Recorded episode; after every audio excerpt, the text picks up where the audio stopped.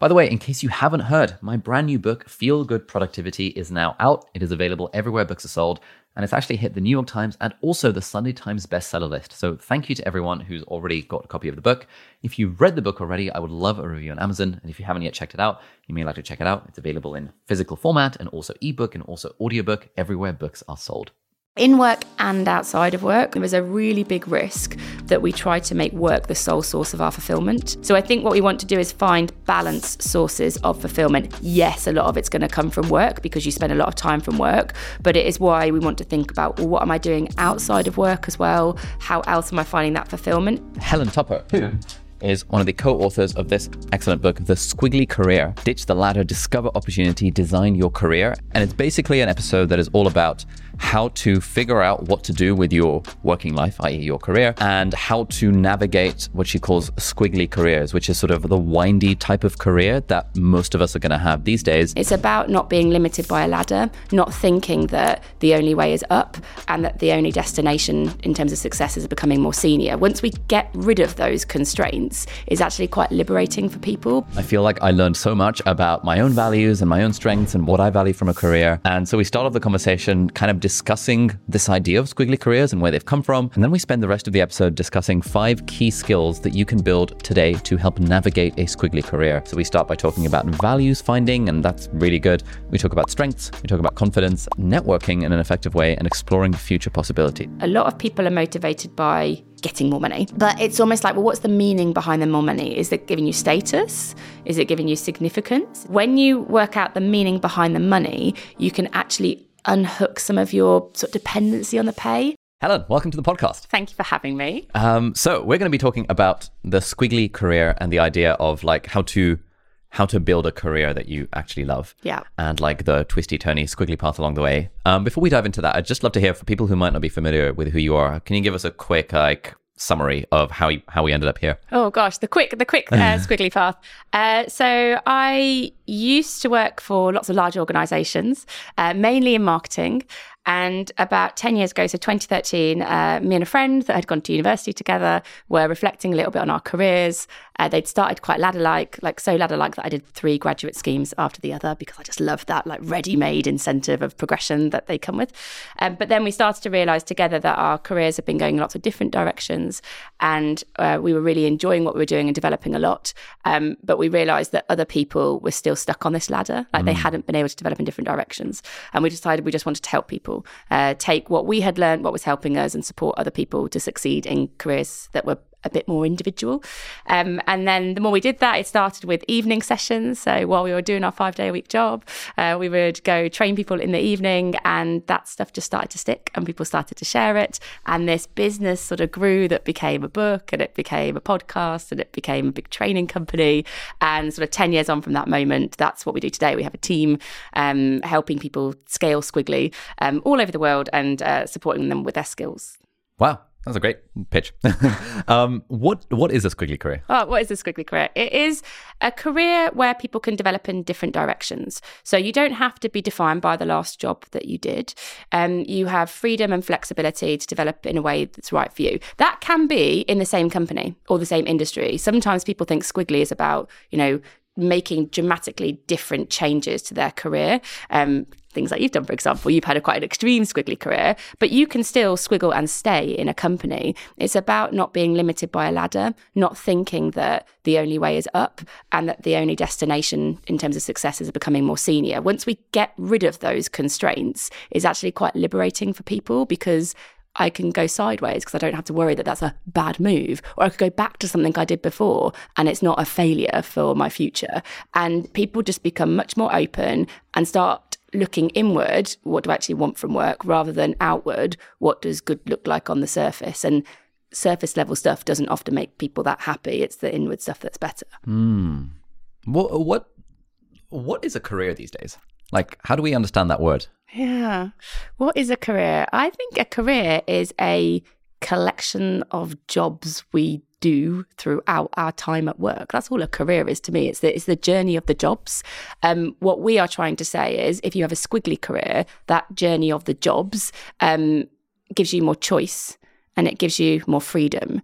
Whereas if you have a ladder like career, a, a journey of jobs, that journey is only going in one direction and you are going to have a limited amount of control about what that looks like because when the journey looks like a ladder what a lot of people do is they have to wait for promotions because mm-hmm. that's that's how you progress on a ladder whereas when the journey looks squiggly you are creating more possibility for your future rather than sort of waiting for somebody else to gift you that promotion mm.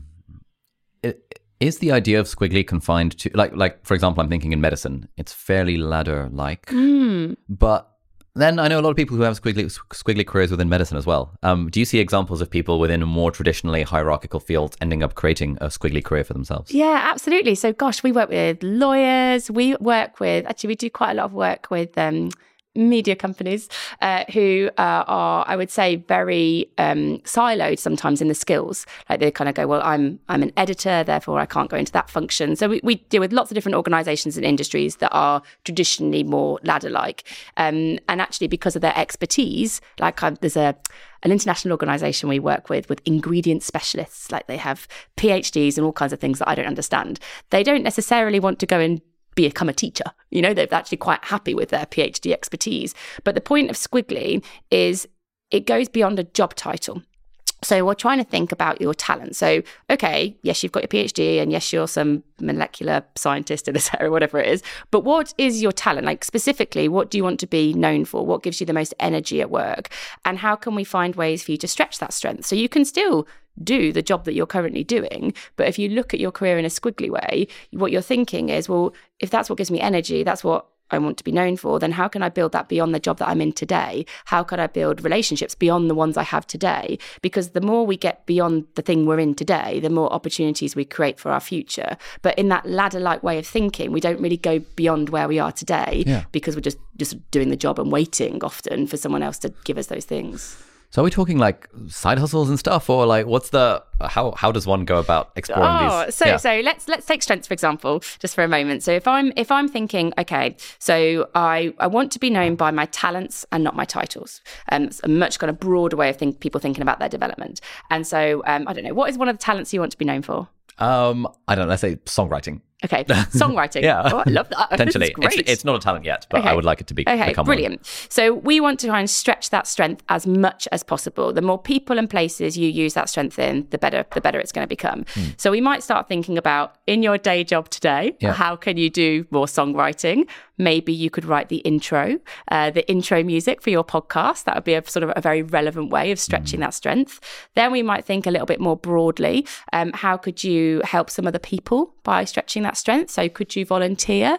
Are there I don't know, music, charities, organizations that you could contribute to? Could you get involved in schools? So, this is where you get into the role of side hustles or volunteering and you stretch your strengths. I, I really like people to stretch their strengths within their organizations as far as possible because the more people within your organization that can see your strengths, the more they will spot opportunities for you. Mm. But we want we want it in and outside of the organization, different people, different places, because the way of thinking about it, I think, is, is frequency builds competency. More you use it, better you're going to get. And openness leads to opportunity. So the more people that see it, the more people that are going to spot for you. And if we can just keep that stretch going, it starts to build your brand. You become known for that talent, and the, the good stuff comes to you. Mm, love it. Okay. I have so many more questions about the strength stuff. Uh, but b- b- before we go there, um, where does this idea of like ladder career progression come from?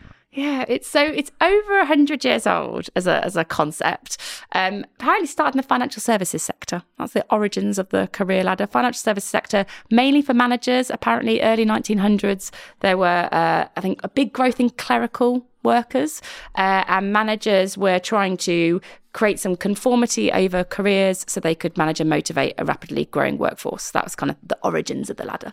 Um, I'm not sure conformity and control are the ingredients for like happy careers, but you know, that ladder stuck around for a very long time. But you know, it, it leads to lots of problems now. So that thing that was created 100 years ago for one context mainly for managers, um, has sort of been extrapolated into lots of different environments and situations. And the world that we're working in now is very, very different. So we are not working in this predictable world. Like most people are going to do multiple roles in multiple companies and have multiple careers. Like mm. it's it's it's a very much change. Um, people also identify with work a lot more. It's not so much kind of clocking in and clocking out. It's much bigger part of our identity, which means we ask questions like, well, purpose. I mean, purpose, it's just the concept of having work with purpose is quite a new thing for people, making a difference, meaning at work. They are important things for us to consider, but they lead to very different responses from different people. So, with this ladder like notion, what we're doing is forcing everyone to fall into one definition of success and meaning, you know, become more senior, get yeah. to the top. Um, and it leads to lots of people actually competing with each other in, in, in, in, careers for roles they might not actually want. It leads to quite a lot of comparison. So I might look at you as someone who is successful and think, well, I need to be like you. And if I'm not doing what you're doing, then I'm not successful, rather than actually thinking, what does success mean to me? And um, lots of people lose confidence. It's this thing that's been around for such a long time people think, well, if my career doesn't look like that, then I'm obviously not doing it right. Mm. You hmm. get this like the right career, the wrong choice, very binary. Um, and it's just not that, it's just not that binary. Like we all make different moves, we all learn from different things, and we should be using that to inform what we do next. It's mm. not good and bad moves. That that limits people making choices when they think every move has to it's almost, it's almost like this sort of progression perfectionism, which is is holding people back from experimenting and exploring and just becoming a bit more self-aware. Where does this idea come from that we're like every move we make, we have to go upwards in this sort of metaphorical well, I think, world? I think, I mean, I think it's been baked in by the ladder. I think it was introduced, and then we've sort of reinforced companies. So we've created organizational structures upon this concept. Like I've I've seen it, experienced it, and actually I have been motivated by it because it is it's a ready-made achievement for you. You know, mm. it, the promise is you show up, you work hard and you will go up that ladder. And when that is true, I think it's quite motivating for people that, you know, I have a value of achievement. So for me, to some extent, that becomes quite motivating. But then you get to a point where that level of promotion isn't possible anymore because they don't come around that frequently or the organization's going through a period of restructuring and suddenly you're left going oh well am I not, am I not successful now um, is am I doing something wrong?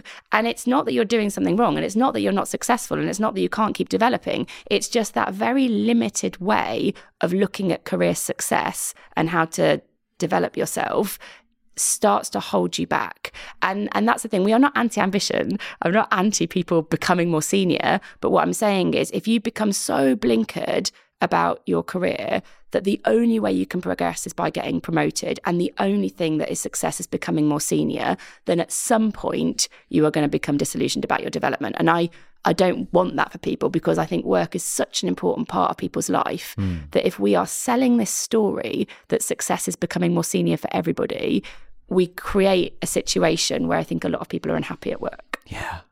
Yeah that's so true. Um, there's a friend of mine, uh, Paul Millard, who wrote a book called The Pathless Path, mm. which is kind of like, you know, he had a sort of corporate, big four corporate, uh, sort of management consulting um, career. And after about 10 years of that, decided to completely quit his job and now just like, you know, you know, free internet freelancing and all this kind of stuff. And in the book, he talks a lot about how he had to deal with all of the societal and corporate pressures around like, oh, like I can no longer go out for drinks with the coworkers because they're buying hundred dollar cocktails and I can't afford that anymore, and all all of the things things around that. But one of the things he talks about, um, he calls it the accidental meaning hypothesis, okay. uh, which is basically like in the 1950s or thereabouts, because of these career ladders, um, it was the case that you worked hard at a job, you got promoted, you got the company car, you lived in the same place, you probably lived in the suburbs, you probably went to church, you probably had a house with a white picket fence, you probably had like three point X kids, and you were probably married and you were involved in the local community. And as a result of the way societies were structured, at least in the West, in that context, you were actually leading a pretty meaningful and fulfilled life because you were progressing in your work by default because of seniority and uh, time. And you had meaning outside of your work by community and structure and like hanging out with the friends and family and things. Whereas increasingly now, it's like the career thing no longer works because very few jobs have that linear progression but also we're all increasingly living in apartments in big cities, we're increasingly moving around, the world's becoming smaller. And so we have less of that community side going on for us as well, which somewhat necessitates us putting a lot of pressure on our jobs to fulfill the meaning and purpose questions of life. Yeah, and I think that 1950s scenario as well. Uh, I think men's success in that situation was very enabled by the women painting the picket fence at home. Yep. And so, as we have no longer have that kind of narrative, I think suddenly you can't necessarily have that that kind of system of family life. It's just different, and I ultimately think it's better because now we have more equal opportunities in the workplace. However, it doesn't make it easy. Like, it doesn't make it easy to sort of balance all those things together. Um, but yeah, I can see. I will. I will have a look at his work. Sounds very interesting. um, what do you think? Uh, so the the people that you speak to during in like through, through the course of your work, do you have a sense of like what proportion of people are totally happy with their career path versus like increasingly I find a lot of my friends saying I don't really know what I'm doing with my career. yeah. And I feel like everyone kind of feels that, but everyone feels like they're the only person who feels that. Yeah, um, it's re- it's really interesting. I would say the majority of people um, are thinking about their development and whether they're doing the right thing. And that doesn't mean they're going to do something different. That doesn't mean that they're going, and I want to leave my company and I want to, you know, retrain to do something else. It just means that they are reflecting on work and life and does it feel right for them right now? I hear I hear a lot of that, and I think people just need to make sense. They make, need to make sense of what's going on, and if you can help them to make sense, okay, well, well, let's look at what's making you happy at work, your values, and let's look at what you want to be known for, um, and let's look at who's helping you grow, so you don't feel like you're doing this on your own. Like lots of things that we talk about. Then sometimes you can go through that process, and they become self-aware, and they're like, actually, this this is the right thing for me right now, but I'm more confident in what I'm doing and why I'm doing. It's the unknown and the uncertainty that people really struggle with. And so I think a lot of a lot of what we're trying to do is to to create clarity and give people confidence about the direction of their development. And that might be actually I'm in a good place. Or that might be I want to do something different. So many people don't have the support. That was why we started the business because what we realized was in lots of organizations, you get to a level of seniority that unlocks career support.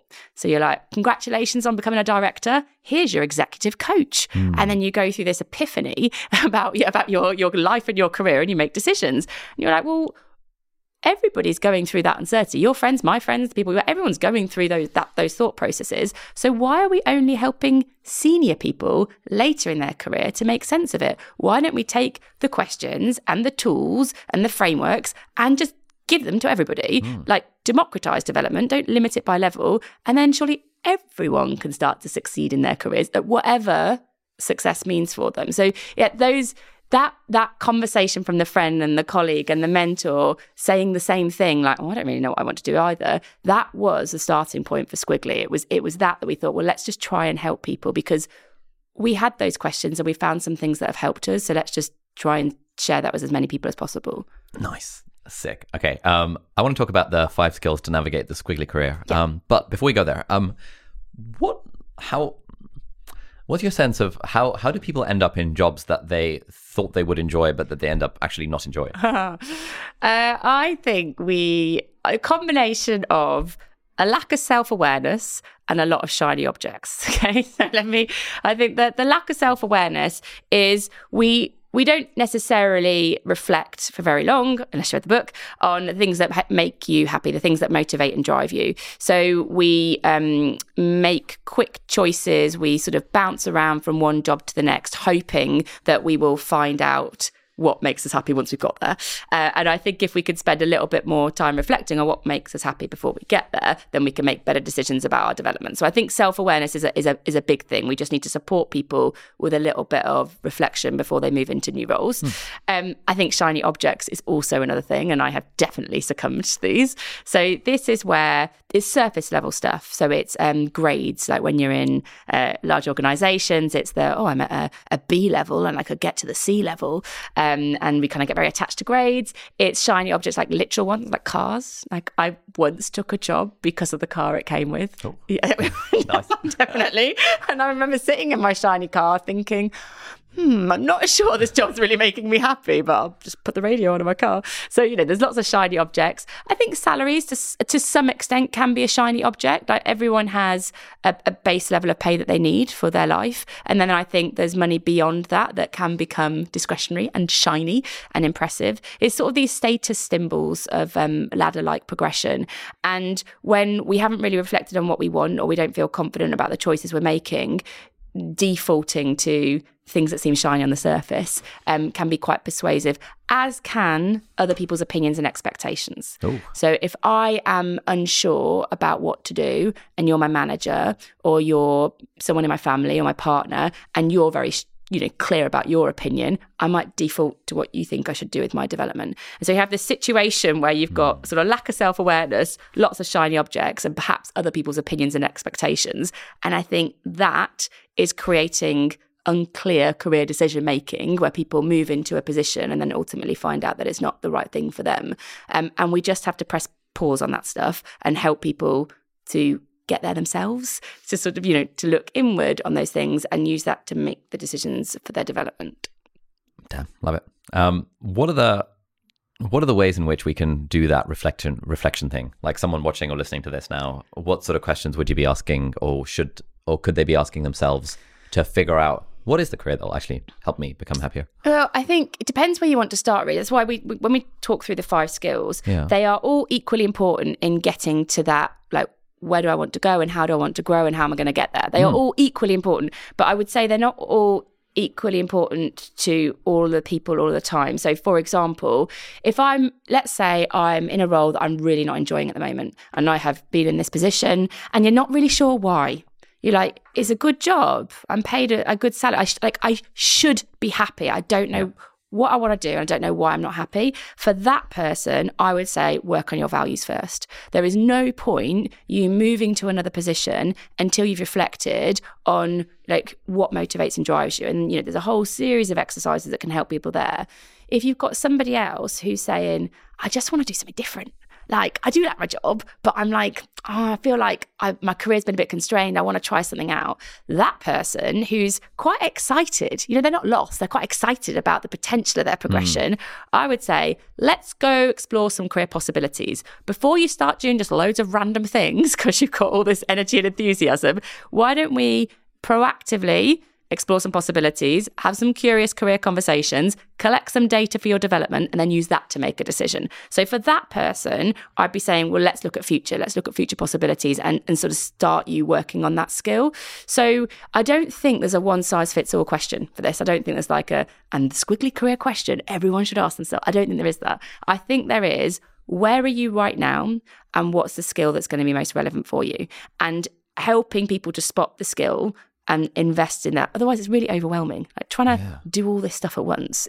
Like, I don't want to overwhelm people with career development. I want to give them specific stuff that could support them to succeed. And I think that is a very individual way of managing it. Nice. Okay. So I wonder if we start with the values thing. Yeah. So, um, you know, we've got a question from Henry from our Telegram community. He says, um, let's say you're in a corporate job and you feel numb from the daily grind. Hmm. You're relatively good at the job, but you're looking to find something that excites you. How do you go about this discovery process? And he's also asking, how do you balance the monetary value of the corporate job with kind of exploring other other options? That's a numb from the corporate grind. Yeah, that's a, wow. a motivating statement to start the day with. Um, so first of all, we just need to take a bit of time to think about okay well, what motivates and drives me. I think one of the easiest ways of doing this is to um, we kind of call it the career graph exercise but you you're going to reflect on your career so far. And some people have had quite a lot of experience. Some people might have a year. If you've come off you know out of university you might not have loads of time that's fine. Um, i want you to start wherever you think your career started to where you are today and just sort of unravel the squiggle into a series of highs and lows. Um, so I'd be talking about my career started on the Boots graduate scheme in Nottingham and and just describe it. And I would have I would say, okay, that was actually a high for me. And you might go, well, why was it a high? And because I was with lots of keen people and we're doing lots of new things and I got a lot of variety because I changed every six months, etc., etc. And then I moved into something else, got my shiny car, but I wasn't very happy. Well, why weren't you very happy? And you kind of unravel the career into a series of highs and lows and really start to probe the points in time that were particularly high and particularly low. Yeah. And the, the questions, it's sort of like, why was it high? What can you learn from the low? Um, specifically, I would, I would get people thinking, well, who are you working with? And not not someone's name necessarily. It, it was Jane. It, it's more the characteristics. Were they entrepreneurial? Were they curious? Like what what are some of the words that come out? Or um, what were you working on? Like a day in your life when I was on the Boots graduate scheme. What was that like? Describe the detail. What we're doing when we're analysing these points in time is we're collecting clues because your values are present when you're really happy. So I'm trying to collect those clues. Like what was there when I was loving that job? What was present and then what was missing when you weren't. Like when I think about some of my career lows, a lot of it is because I was working in very process driven organization um, with very sort of siloed thinking kind of people mm. who were quite um, aggressive in their approach. Like when I think about some of the places I've worked, and my values are freedom, growth, energy, and achievement. And so what I can see was missing in those moments was I didn't have the freedom because it was so process driven, and the energy that I need wasn't there because people were so um, aggressive in their approach. And so those roles didn't make me happy because I couldn't get that from my work. So for Henry, I would say draw your career graph, like map out those moments and probe the points in time that stand out, the goods, the goods and the bad. That will get you to a set of clues and you want to spot the consistencies. What three or four words or themes really, really stand out. Um, and that's a starting place for your values. There's more you can do, but it's a pretty good starting place as to what makes you you.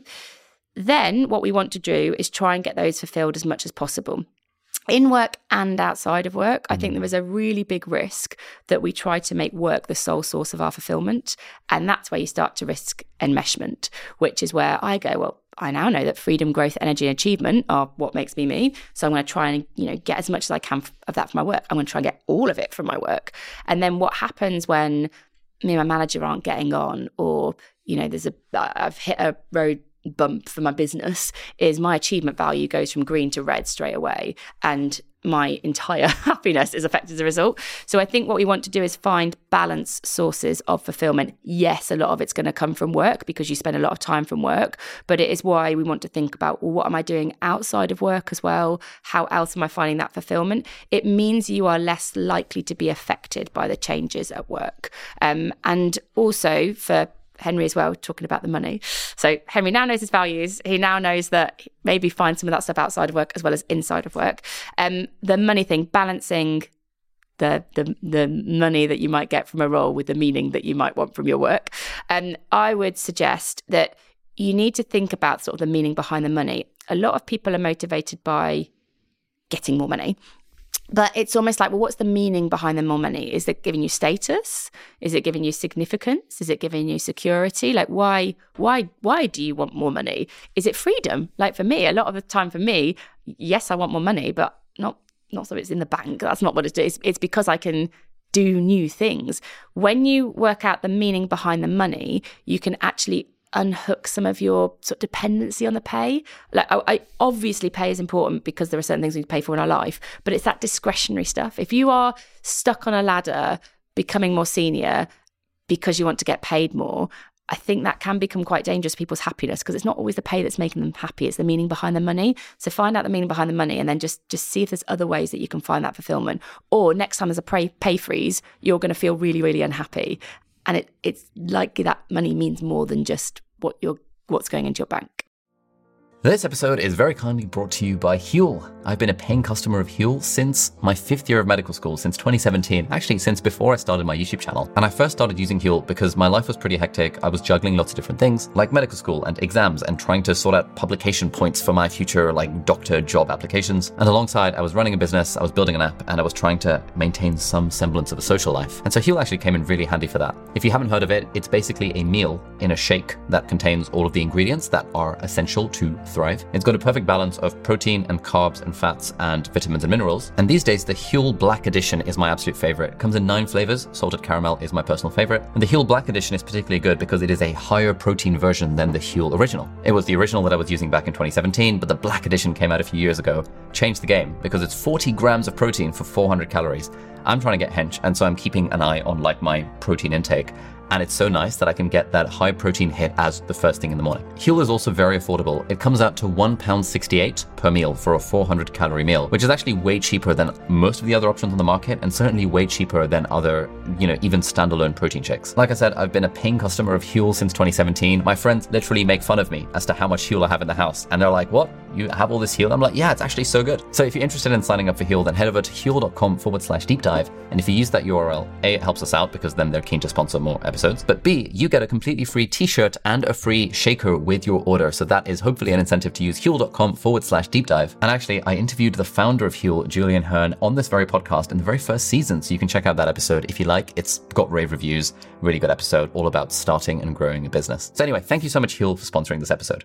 This episode is very kindly brought to you by Trading212. Now, people ask me all the time for advice about investing because I've made a bunch of videos about it on the YouTube channel. And my advice for most people is generally invest in broad stock market index funds, which is exactly what you can do completely for free with Trading212. It's a great app that lets you trade stocks and funds and ETFs and foreign exchange if you really want to. And one of the great things about the app is that if you're new to the world of investing, you can actually invest with fake money. You don't have to put real money in. They've got a practice mode where you invest fake money and then it actually tracks what the market is doing in real time time. So you can see, had I invested £100 into this thing, what would my return have been X weeks or X months further down the line? Once you've got some comfort with that, then it's super easy to deposit money into your Trading 212 account. You can use Apple Pay like I do initially, or you can use a direct bank transfer. And then once the money is in your Trading 212 account, then you can invest it in basically whatever you want. The other really cool feature about Trading 212 is their pies feature. So what you can do is you can follow people who've created investing pies. For example, someone might have a pie where, I don't know, 30% of it's Apple and 20% is Tesla and 10% is the S&P 500. And you can follow people on the app and see what pies they've created and you can see the performance of those pies and then you can just copy and paste a particular pie into your own account. And so that means like let's say you've got 100 pounds to invest and you've put 50 of it into the S&P 500, but you want to be a little bit more experimental with the other 50 pounds,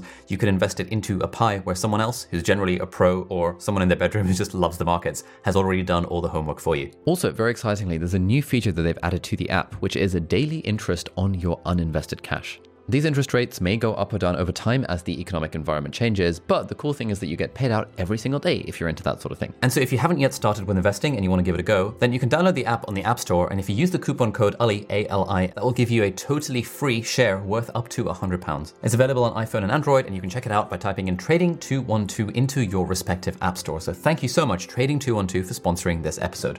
There's a good book by Vicki Robin called uh, Your Money or Your Life. Mm. I don't know if you've come across it. I haven't. Oh, it's so good. Uh, it's just like that just completely changed my approach to money when I read it a few, a few years ago. Um, her argument in the book, I mean, it was it was written a couple of decades ago, but but essentially the argument in the book is that fundamentally the only reason we do a job is to make money. And she's like, I know people are going to say fulfillment and meaning and contribution and like learning and all that shit. But she's like, but you can get all those things outside of a job. Yeah. You can get all of those things by volunteering. If you had 100 million in the bank, you probably would, you might make slightly different, you know, different decisions with how you spend, how you spend your time. And therefore, money is the thing. So let's call a spade a spade. A job is fundamentally about money. And now when you recognize that, it's like, cool. How much of my life, uh, my life force, my life energy am I trading for that money? Um, and yeah, to your point around like the freedom, the growth, all, mm. all of those things can actually be found outside of the day job, potentially. Yeah, and I think I just remember a personal pivotal point for me was when um, so we were building our business in parallel with our careers for yeah. many years. So I was at Microsoft. Um, I was a market director at Microsoft in the UK, um, and you know at this point I had two children, and I had my side project, and had the podcast, and I had the book, and all that was kind of going on. And I thought I, I needed to make a decision. I'd managed all this together for quite a while and I was just becoming I needed to make a choice. It was just becoming a bit too much. I think the trade-off that I was making in terms of time I was spending with my family and the quality of the work I wanted to do was I could start to see the impact of spreading myself so thin. But in order to make the move to do Amazing If my company full time well I had to let go some identity things like working for a big company I had to let go of that. But I also had to halve my salary. And again that that to me was a really like pivotal decision where I had to the ladder said become more senior, earn more money, because that's what success is. And I'd been on that ladder for a little while, but actually the squiggly career said, work out what's meaningful and motivating for you, build the support you need around it, and, and use that to drive your development. And so that enabled me to have the confidence and clarity to make a move that not everyone agreed with. Were like, this is madness, Helen. Why are you doing this? You've done it like this way for so long. Just keep doing it like this. But that has been so much better for my development, for my impact, for my happiness. And then I, I think because work does take up such a big part of your life, it has ripples on the people around you too. And I think it has been better for my family. Like, I think my children now see me being very happy at work and they see work in a different way because of that decision I made about my development. And I'm not saying everyone should make that decision, but what I am saying is that if you can put work and money in these slightly different boxes, you know, not Yep. not in the Yep. same like it's all tied together. If you just kind of hold them here for a second and just look at them slightly more critically, it can help you to make different choices. Yeah, that's sick. Um, this values thing. Um, a lot of people talk about, you know, figure out your values, but like what I liked about the book is that you actually have a step by step process for how to figure out your values. Um, so just if we stick on this point a bit, I Yeah. wonder if we can we just like talk through it for me, like how Yes. how would we figure out my values? And I'm, I'm hoping that listeners or viewers can then apply this to their situation. Okay.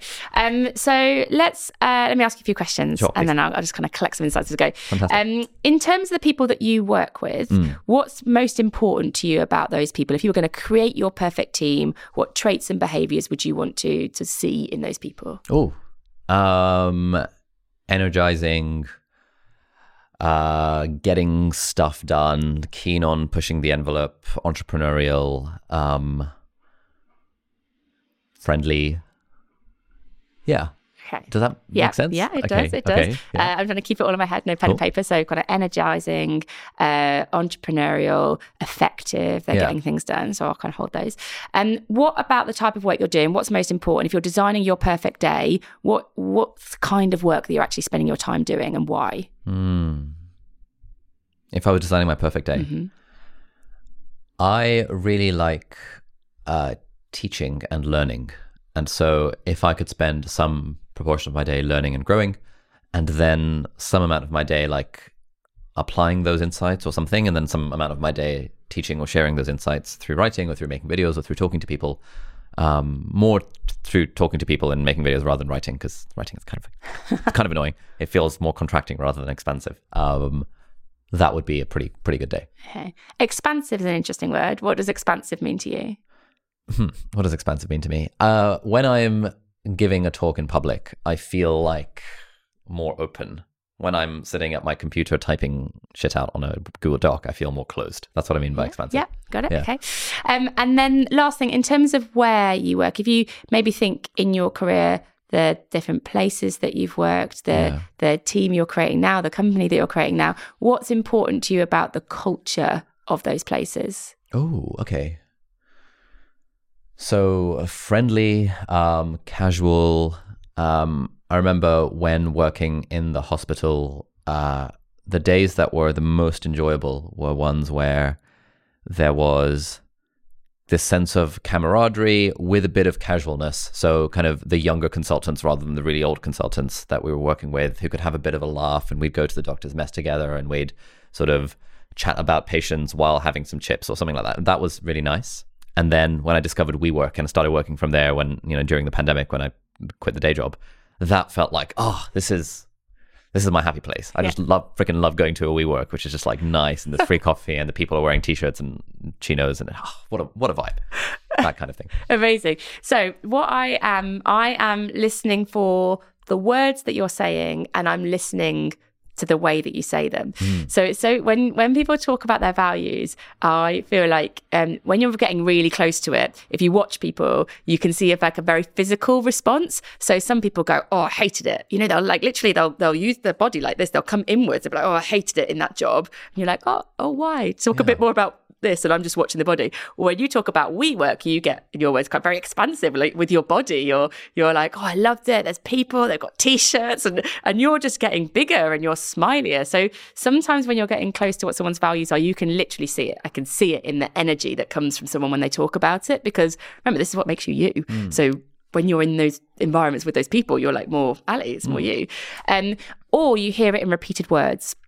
So there are the words that people just say over and over. So you mentioned um, friendly about three times when you were talking. Oh? Yeah, Oh, you talked right, about. I yeah. really like you know like friendly people. Yeah. It's important that people are friendly. You sometimes it's cl- like clues in exact words. Sometimes it's like a theme. So um, I've in listening to you describe. There's some sort of theme. I think something about connection or community. Hmm. Like when you talk about the doctor's mess, it's like this community of people. Yep. But it's a very um, uh, like non-hierarchical, equal. You talk about WeWork. You know, there's this community of people. Everyone's there. I'm bumping in. So I don't know if it would be community or connection, but what I'm trying to spot is these words that you say frequently, the clues as well as some words that are similar. There's a cluster, and then your your body language, and that that's all data. And for me, I'm just like listening and learning. And if I could just get you talking even more, I would get more data. I'd collect more hmm. clues, and then it is not my job to say to you, "And here are your values." Like that. That's your decision. But part of what we're trying to do, and people can do this on their own or supported by somebody else, is to look at these clues and say, okay, well, what does feel most like me? I'm just presenting you with what you've played back to me, but I'm doing it in a way that creates clarity. So you said words like, um, you talked a lot about um, entrepreneurialism. I thought that expansive word was really interesting. You know, you talked a lot about, I like learning and growing and sharing. And I was like, oh, is that expanding knowledge? Is that your value? Like you're expanding your own knowledge, you're expanding other people's knowledge. I like to listen out for like particularly what I think are sticky words, words that other people don't say, because hmm. then they're more meaningful and memorable to you Yep. where it's not like I've ticked it off a list. Like I don't really want people to just go through a list and go, "Oh yes, I've got a value of ambition and I've got a Yes. value of this." You know, you you might have it, but let's talk about it for a bit longer. What does that word mean to you? Because if I can find the sticky words, hmm. it's more likely to stick with you, and then you're more likely to use it when you're thinking about your career. Damn, that's really good. Oh, good, good. it's like you've done this before. Wow. I'm just blown away. Um, so is there a list of words that someone could look through and be like, because like, There is, Yeah. yes. It's in the book because we Yeah. have to put it in, and everyone loves a list. But um, I just want people to think before they tick. You know, I want I want you to really think about what a brilliant day looks like and what a bad look day looks like. And I want you to pick apart those moments and reflect on it. And I want you to talk to someone and want them to listen to you. And then you can go to a list. But the list should reinforce, you know? So it's, I think, use your reflection first hmm. and then you can look at a list and you can go oh yeah that was the word i meant yes that that's it that's it or ah, oh I, I think i've missed that rather than taking one minute to scan through a list of words and going tick tick tick and move on like values aren't a tick list they have formed through a lot of your life experience and we need to unpick and reflect upon that in order for us to really like do the work like do the work. But it's worth it. If you can work out what your values are you will be happier at work you'll make better choices about your development and you'll build better relationships with other people. It is worth doing the work. So yes there's a list but i'm just going to encourage everyone to like do do the work first love it. Um, what is a good amount of values to have in one's mind? Mm, yeah, I I would say three to four. So if you look in the research of this, there's this difference between core values and satellite values. So satellite values are basically like the long list of things that are important to you. You might have ten. You might you might be okay. Well, I've got entrepreneurialism, and I've got achievement, and I've got community, and I've got knowledge, and you know, you might have this long list. But we want to get down to three to four. Um, there's a few ways that you can you could do that. I mean, sometimes you could look at it and be like, it's those. Um, if I just took some words now that you've said to me, Yeah. um, these may or may not be your values because you haven't you know, chosen them. But let's say I take the words, uh, some of the words you mentioned. So um, entrepreneurism, uh, community, uh, growth, and I'm going to say friendly because you had that one in there. So what I could say to you is, um, what's more important to you, entrepreneurialism or community? Community. What's more important to you, entrepreneurialism or um, knowledge? Knowledge. What's more important to you, entrepreneurialism or, or friendly? Friendly. Okay, and then we'd go to the, the the second one, Yeah. where I talk to you about community. What's more important to you, community or entrepreneurialism? Community. What's more important to you, community or friendly? Ooh. Hmm. It's kind of the same, maybe. Ah. Yeah. Okay, They're getting at the similar. Yeah. hold that thought. Okay. Um, and then what's more important to you, uh, entrepreneurialism uh, or uh, friendly?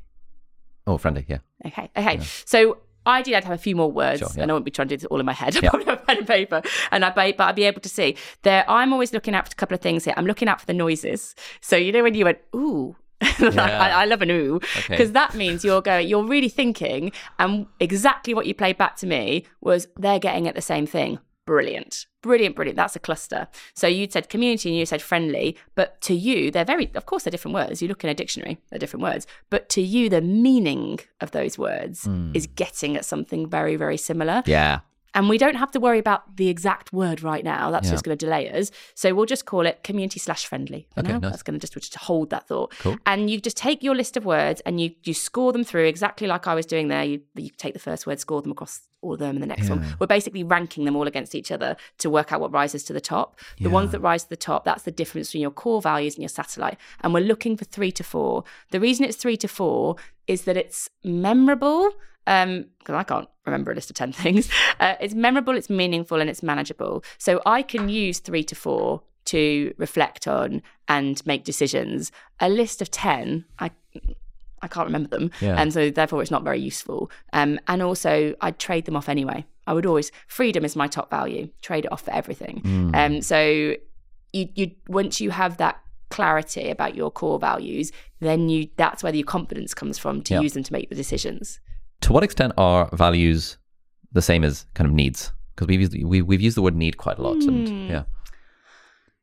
I think they're very similar. I mean, I think actually sometimes I think the word values can get in the way. You know, it can feel a bit self-developmenty. Yeah. Like, I think there are some people figure who out your values. Yeah, Find yeah. your values exercise. Yeah, Whereas if we call it a need, it's like I have a Yeah. need for freedom. Yeah, yeah, exactly. And I, I never. It's really funny language. Like we know language is really important. It's why you know we talk about confidence growth. It's why we talk about squiggly. Where we know language is very sticky.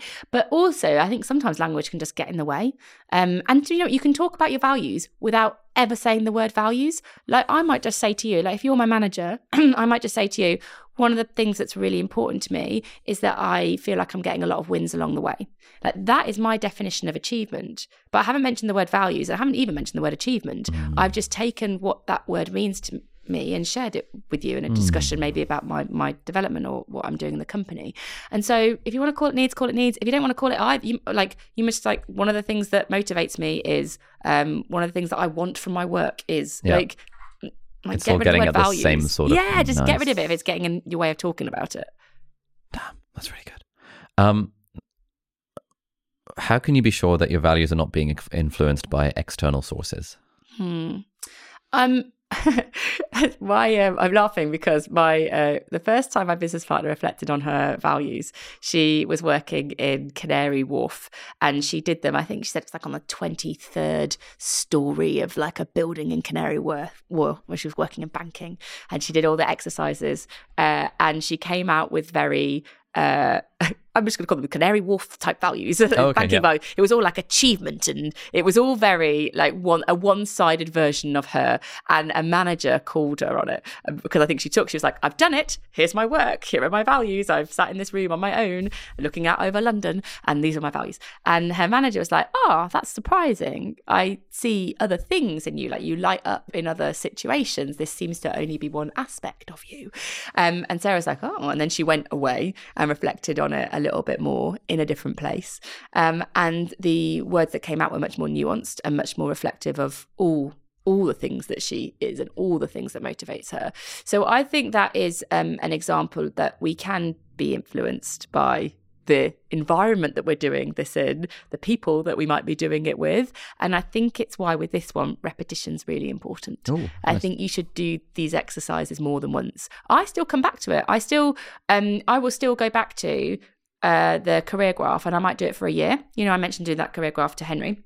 I might just do it for a year, like 2022, and think what were my highs and lows in 2022. And now, if I reflect on the really standout points in time, the highs and the lows, what was going on in those moments, almost just as a sense check. Like, are they still, are those core values still the same core values, or is something else creeping in? Has there been some significant moment that I didn't appreciate that's changed my perspective? And I've done that quite a few times and it doesn't change. For me, anyway, it mm. hasn't changed. But that's, I think, this is not just a one time only. Yep. I'll do this exercise and then I'm done. Like you, your situation will change, your experiences might expand who you are. And so I think we need to come back to this. And the more you come back to it, the more you see the consistencies, the more we know that we've not been swayed by a place or a person. Mm, love it. Um, So let's say someone figures out the core values and they're like, ah, I am not feeling these Yeah. in my work, or I'm not Yeah. feeling a lot of these. What, what happens next? Yeah. Um, been there. Yeah. We've been there. Um, so I think the first thing for people to do, I think, is not not to panic about your sudden progression and just go, I'm leaving straight away. I think let's pause a little bit. Um, there are sometimes ways that with a conversation you can increase the amount your values are fulfilled in a particular position. I've done that. I've I've created roles in companies that didn't exist until I did them. So um, don't I always think about you know like leaping versus learning. Lots of people leap into a new a new role, but we if we spend our career leaping without doing the learning, then it's not really a great pattern for our progression. So we just want to sit and kind of think, well, okay, these are my values. How do they play out? Could they play out more here? Could I have some conversations about my career and what I'm looking for from work and see whether that's possible here? And I think once we've explored those different avenues, you might get to a decision that I'm not in the right position, I'm not in the right company, and then at least you've got more insight that can inform your progression. So I had I had this experience where I was in an organization and I was doing pretty well on the surface, that you would have said, Helen's you know doing doing well, but actually below the surface I wasn't particularly happy. And I really pressed pause on it and I went back to the skills and I was like, well, what is going on here? Um, what's going on with my values, strengths, um, confidence network community? I was like, what's going on here? Um, and what I realized was, and I had several conversations, and I realized I couldn't really do what I wanted to do with my development there, which, which was, you know, it's fine to come to that conclusion. Um, that, but then when I went to my next move, I made sure that I had some curious career conversations with people in different positions in different companies, so I could understand whether they were likely to be a good fit for me. So I was getting sort of, I, so I, you know, I was like, I remember I went I remember ultimately I went to work for Virgin, and I remember saying like, how much freedom do people have in what they work on and how they work? Because same as you, Yeah. that's, that's so important to me. And if someone said, "Well, we do have processes that we have to follow, and work is very," I, I'd have a flag in my brain that this probably wasn't the right place for me. But what I heard was things like, um, "Oh yeah, I mean, everyone's got a side project, and everyone's doing all this," and so I, I heard that this was likely to be an environment that was going to work well for me. And then you know, you also want to make sure that these roles that you're going for, these companies that you're going to work in, that they need what you want to be known for. So you, if you understand what your strengths are and what you want to be known for, you really want to make sure that they actually need that. Because otherwise, you might move into a position that looks perfect on paper, Yeah. but it's not. It's not going to be perfect for you because if it doesn't need what you want to be known for, then you're not. You're not going to be happy. You're going to be doing a job that you're going to be energized by. You're not going to make the impact that you could elsewhere. Yeah. And so, just spending a bit of time taking that insight using it to inform the move that we make means that we make better decisions. But in the meantime, because you still have these needs or whatever we're going to call it, you still have the values within you, I would be looking for ways that they can be filled outside of work. So I would be thinking, okay, if I can't get this here and I've tried and it's not happening, hmm. that is not going to that, that's not going to go anywhere. So are there um, communities that you can be part of? That's been massively helpful for me. Communities and contribution outside of work has been hugely helpful because um, you know if I can be a trustee for a charity, then my values for achievement and growth are fulfilled in slightly different ways. And if I can, you know, contribute to uh, communities, I'm part of lots of different communities. The energy that I need, which means positivity and proactivity to me, I get a lot of that from those communities. So our contribution and communities have worked well for m- me when in my career in the moment, my values haven't been as fulfilled as I might like them to be. We've talked about values. Yeah. What about strengths? What about strengths? So, um, yeah, you call them super strengths, I think. Yeah, so we call them super strengths, and I think actually since we wrote the Squiggly Career, because obviously we are we are talking to people about this stuff all the time. Like a part of our business is helping people with squiggly skills. So I think our understanding um, is evolving all the time, and I think one of the things that for me in strengths that's actually changed the way I think about them since we wrote the book is um, uh, this idea that strengths start with the things that you're good at. Oh, okay. I think there's like so this is a little bit of, a bit of a Hello. trap here. Um, Right. Anti-Cal Newport yeah. vibes, yeah. So most people will say a strength is something that you're good at, and Yeah. you know, a super strength is something that you then become great at. You invest in it, you become brilliant at it, become known for it. Um, I think the starting point for that is wrong. So the things strengths being the things you're good at. Um, actually, strengths are the things that give you energy. Ooh, in the work that you do, Nice. um, even if you're not great at them yet. So when people think they have to be good at something or they have to be great at it for it to be a strength, they start sort of dismissing it and they go, "Well, I'm not as good at Ali as it, so it can't be a strength because obviously it's your strength, but I'm not as good as you, so it's not it can be my strength." And you get into all this stuff. So if we just if our starting point for strengths is just strengths are the things that give us energy, it's a kind of easier starting point. It's the weakness thing I just want to really reflect on for a little bit. So weaknesses are the things you do that take your energy away when you do them, even if you are good at them. Nice. And that's the bit that I want to hold. Okay. So weaknesses, things you do, take energy away when you do them, even if you are good at them. Because the the issue that I see a lot is that people have things that they're good at. Like we all have, like people, we've got a list of abilities, right? There's things we've learned to do. Some things are natural talents, but not all of those things give us energy at work. And it is a real issue for people's development when the thing that they are good at they find draining to do, but other people see it as a strength and then they can't get out of a situation where they have to keep doing it. It's it's a real trap for their career. And what we have to start doing is make sure the things that give us energy that we want to be known for, that that stuff stands out and that we are not defined by the work that we find draining to do. Now, you, you can't just stop doing it overnight. So let's say somebody's like, oh my gosh, that is a revelation. I spend 80% of my time doing spreadsheets and I hate it. That you can't suddenly go, I'm never doing a spreadsheet again. Delete, Yeah. um, because your manager's probably going to get really frustrated with you, and that's not going to help us build the relationships we need to succeed. Um, but what we are aiming for is no more than twenty percent of our time on that kind of work. Um, like, let's just be honest, we all have things that we find draining to do. We definitely don't want to be defined by it. We definitely don't want to spend all our time doing it but it is probably still going to be a bit of your role. So twenty percent, no more than that, um, because we need to put most of our effort and energy into making those strengths stand out that we want to be known for.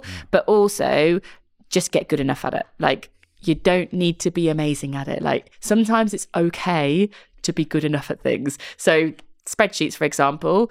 Just, just get good enough at it so it doesn't get in your way. And mm. definitely don't spend more than 20% of your time doing it. Because if we can spend more time on the strengths, things that give us energy, that becomes really self fulfilling in a squiggly career we want to make sure that those things we want to be known out uh, for stand out because the more we can do that goes right back to what we were talking about about becomes part of your brand gets bigger and better other people associate with you they come to you for more of what you want to be good at Yeah. um, that's where we want to get to Nice. That's a really good way of thinking about it.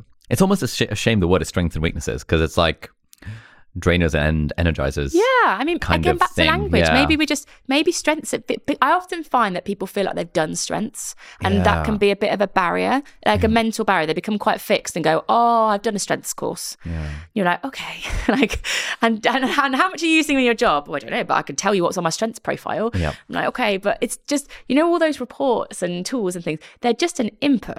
It's it's like what we do with the awareness. And Sarah, my business partner, I were always talking about it's awareness and action. Mm. Doesn't matter how many forms you fill in, how many online surveys you take, how many courses you go on. If it's just a load of awareness, it's not really doing anything different for your development. So with strengths, I think we've really we've got to put it into action. We've got to make those strengths stand out. We've got to stretch them in different Yeah. situations.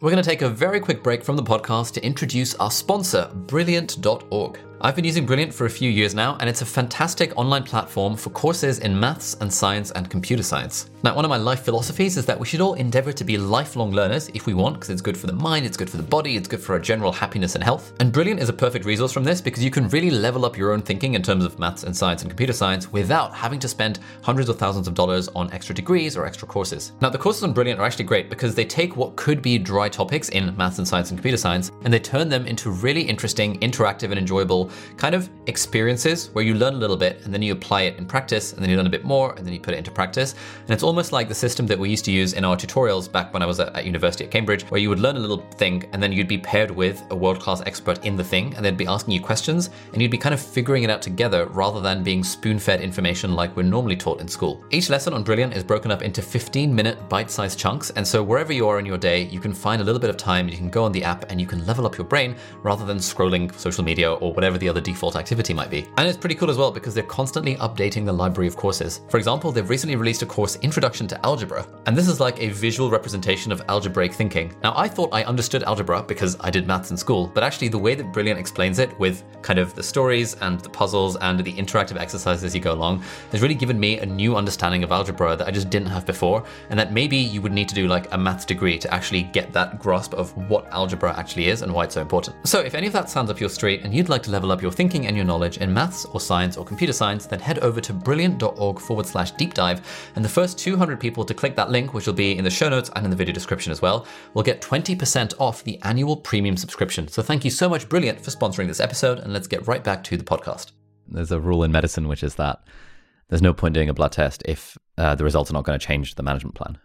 and it's like, you could do all the blood tests you like and spend like tens of thousands of pounds on all the fancy blood tests, but it's not going to change anything. I'm Yeah. like, what's what's the point? It's Yeah. like, you know, And I think again, and that it could sound a bit brutal. Like it could sound a bit like, well, you can fill it in, but you've got to do something about it. But it's it's true. I think the thing that makes it a bit less brutal is is when people understand the why. Like, why is this going to be better for me? Well, if if you are willing to take that awareness about strengths and put it into action, you you'll be more energized by the work that you're doing. And you spend so much of your time at work. Do you do you not want to be energized by? You'll also have a bigger impact. Right? Because you're going to do the work that you find energy that you're going to Yeah. get better at. Yeah. And so I think sometimes we do have to connect people with the why. Otherwise, it's all just a bit theoretical. Like invest in your strengths and succeed in a career. Like it's it's like, but why why does it matter to you? And if we can like work with the why at an individual level, we can often find the motivation to do something different to what someone's probably doing today. Yeah. Yeah, this is uh I'm I'm kind of like annoyed at myself because this is like the exact thesis of my book, uh, which we've just sent to the copy editor. And I'm like, oh, I should have mentioned something about strength. oh, they love it when you go back and you add more things Yeah. in. They really enjoy that. They've tried so hard to cut it down. It's like it was 120,000, now it's 65,000 words. And I'm like, you're so right. I need to add in a bit. Because like the whole of part one is what are the things that energize you and how can we apply them to our work? Because the title is Feel Good Productivity. Ah, And it's love like, it. you know, the way we become more productive is not by trying to manage our time, it's by trying to regenerate our energy. Yeah. And if close to everything we do in our work can be energizing, it means you have way more energy at work. As a result, you're way more productive and you feel great. And then you get home and you have way more energy to do other things, It's- like hang out with your family and shit. Like, It's so true. I remember when I started Squiggly Careers as a side project. So I was at Virgin. Uh, I just had my first child, Henry, and I just started an MBA and I just started a side project. Oh. And pretty much everyone around me was like, that is madness. Hmm. Like, what, what, are you, why are you adding this into that mix? You're going to exhaust yourself. And it was a lot. I'm not going to say it wasn't a lot. It was a lot. But the thing is, I would leave my work, my job at Virgin, and I would go and run a squiggly skills session. And honestly, I would get there about seven o'clock and I would probably start a little bit tired because I'd already done a day at Yeah. Virgin. And goodness knows what time my little boy got up in the morning and study was on my mind. Um, and so I did start a little bit tired, but that session would finish by half past eight. And I went home. I remember I used to go on the train, I'd get my lunch, for the, the dinner from the station, eat it at the train. And I was so energized because that strength, that talent I wanted to be known for was about you know helping people learn develop and grow in their career specifically. And when i did it i just I, and I, I just loved it. And it gave me so much energy. And i would take that into my job at virgin the next day and it would come with me and it would affect how i led my team. And that energy just continued. And so i'm not saying everyone should do all of that stuff that i did because it was hard but i really saw the benefit of using a strength that gives Yeah. you energy in more situations and that actually side projects some people i think they see side projects as a competition for the day job. You know like you're doing that side project because i never saw it that way. I saw a side project as being a different way that i stretched my strength that meant that i got better in both positions. I was a much better manager in virgin because of my side project. It didn't compete with that career Ooh, nice. That's just again put a puzzle piece in my in my head where uh, I, there, okay, so two things. One, there's there's a bit of a narrative that side projects are hustle culture and Yeah. like, oh, you know, it's it's hard enough to get get to the end of the day of work, and now you're telling everyone that they should Yeah. have a side project. Work just more. yeah, just like chill out and watch Netflix, and like it's it's okay to have a relaxing bath and stuff. and I've always been like not a fan of this particular narrative because for me the side project has always been incredibly energizing. Hmm. And people would often ask back when i was working in medicine they're like oh you know you were working all day as a doctor. That's pretty demanding. And then you get home and you just make these youtube videos and then how, how, how do you do all that? And honestly it's because like i found ways to make the day job more energizing by figuring out what were the things that energized me and actively incorporating more of them into the thing Like realizing I get a lot of energy from just hanging out with the nurses and just having a cup of tea and chatting about whatever. So just, I mean, let me actively make an effort to do that because it gives me energy. And then I get home and I make a YouTube video and that would give me energy. And it's just like this energy flywheel continues. And then like I was I was never exhausted. I was never burnt out in the job. And yet a lot of my my friends and colleagues who would work all day, get home, and then chill. The chill was not actually regenerating the energy. Yes, It was yeah. scrolling through social media or watching Netflix Yeah. in a way that if, if you're really honest, like like I get to the end of a Netflix sesh and I feel drained rather than energized. Yeah. Whereas a side project, I feel energized. Great, let's keep going. I think there's um there's a thing about active rest that I find quite interesting. Alex Pang talks about it in um, in his book, and you know, the, I always think there's like a scale, and on one on one side you've got kind of restful, we're asleep, we're in a great level of sleep, and then on the other side we've got restless, where we're trying to do way too much stuff, and we're multitasking and we're scrolling, and it's sort of like a restless mind when we're going through like all these things, and um, often you can't sleep at work, like you do have to be awake to do it, so we can't just rely on sleeping in our day, and we know that that restless thing isn't really working, but Alex Pang always talks about kind of this active rest thing in the middle where you're doing an activity that consumes your attention that gives you the energy back. Yeah, nice. And I found that really, really useful because I'd always thought, oh, I don't want to rest because rest means doing nothing. And he and he taught me that no, it doesn't mean doing nothing. It can mean doing something that you enjoy that you find consuming. And, and it turns off all the noise of everything else. It turns off whatever was going on at the hospital or whatever's going on at home. And in doing that thing for an hour, and it can be anything, right? Some people like doing puzzles, like you know, mm. your nan likes doing Scrabble, whatever it is. Yeah. Like people like doing that. It can be that thing, but it consumes you and it gives you energy back. And I think it's working out what is that thing that gives you that energy back. But if it aligns with your strengths, even better, Yeah. even better, because then you know you're building that talent at the same time. Yeah, yeah. So uh, when I was when I was research, so the penultimate chapter of my book is is about recharging, and so I did a load of research into the papers and stuff around what is it that makes certain en- activities energizing. And there was a really interesting meta-analysis they did where they sort of did all this, and they came up with like four things. It's like if the thing that you're doing has these four things, chances are it's going to be energizing or feel recharging. And with a bit of shoehorning, I turned it into the mnemonic uh, CALM, C A L L M.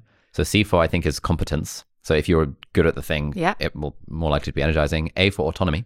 Yeah. If you feel like you have ownership. L for liberty. Uh, it's a bit of a shoehorn, but it's like basically sort of sufficiently distinct from your day job or the, what you normally do. Yeah, Which is why like Ed Sheeran paints rather than does music as his hobbies because Yeah. it's like music is now his job and stuff.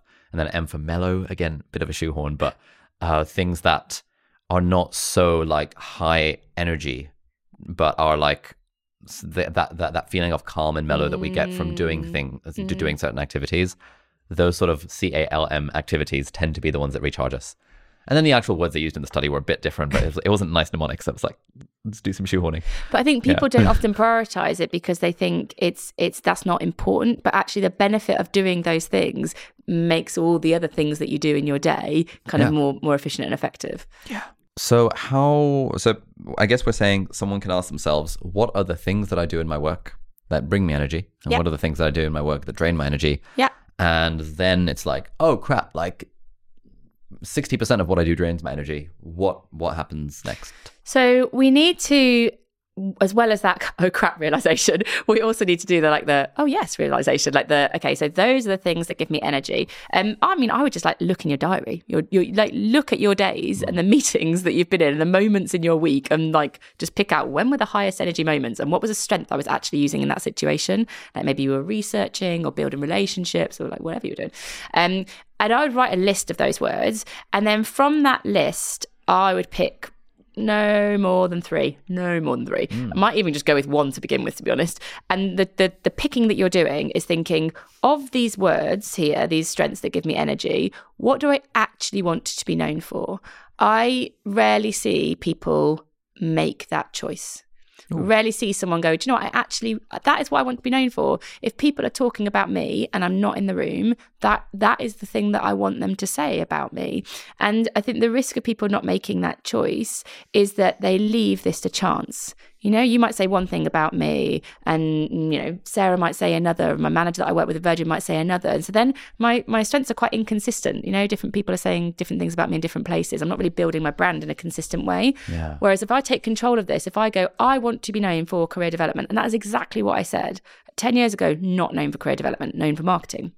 I made a choice because it was a thing that gave me the most energy in my day. Like beyond the job title that I had, regardless of the company that I worked in, the thing that I loved was like helping people with their careers. Yeah. To the extent that I got some feedback when I was at Microsoft from someone in my team who said I'd spent more time trying to understand the people that work for me than I had the company that I worked in.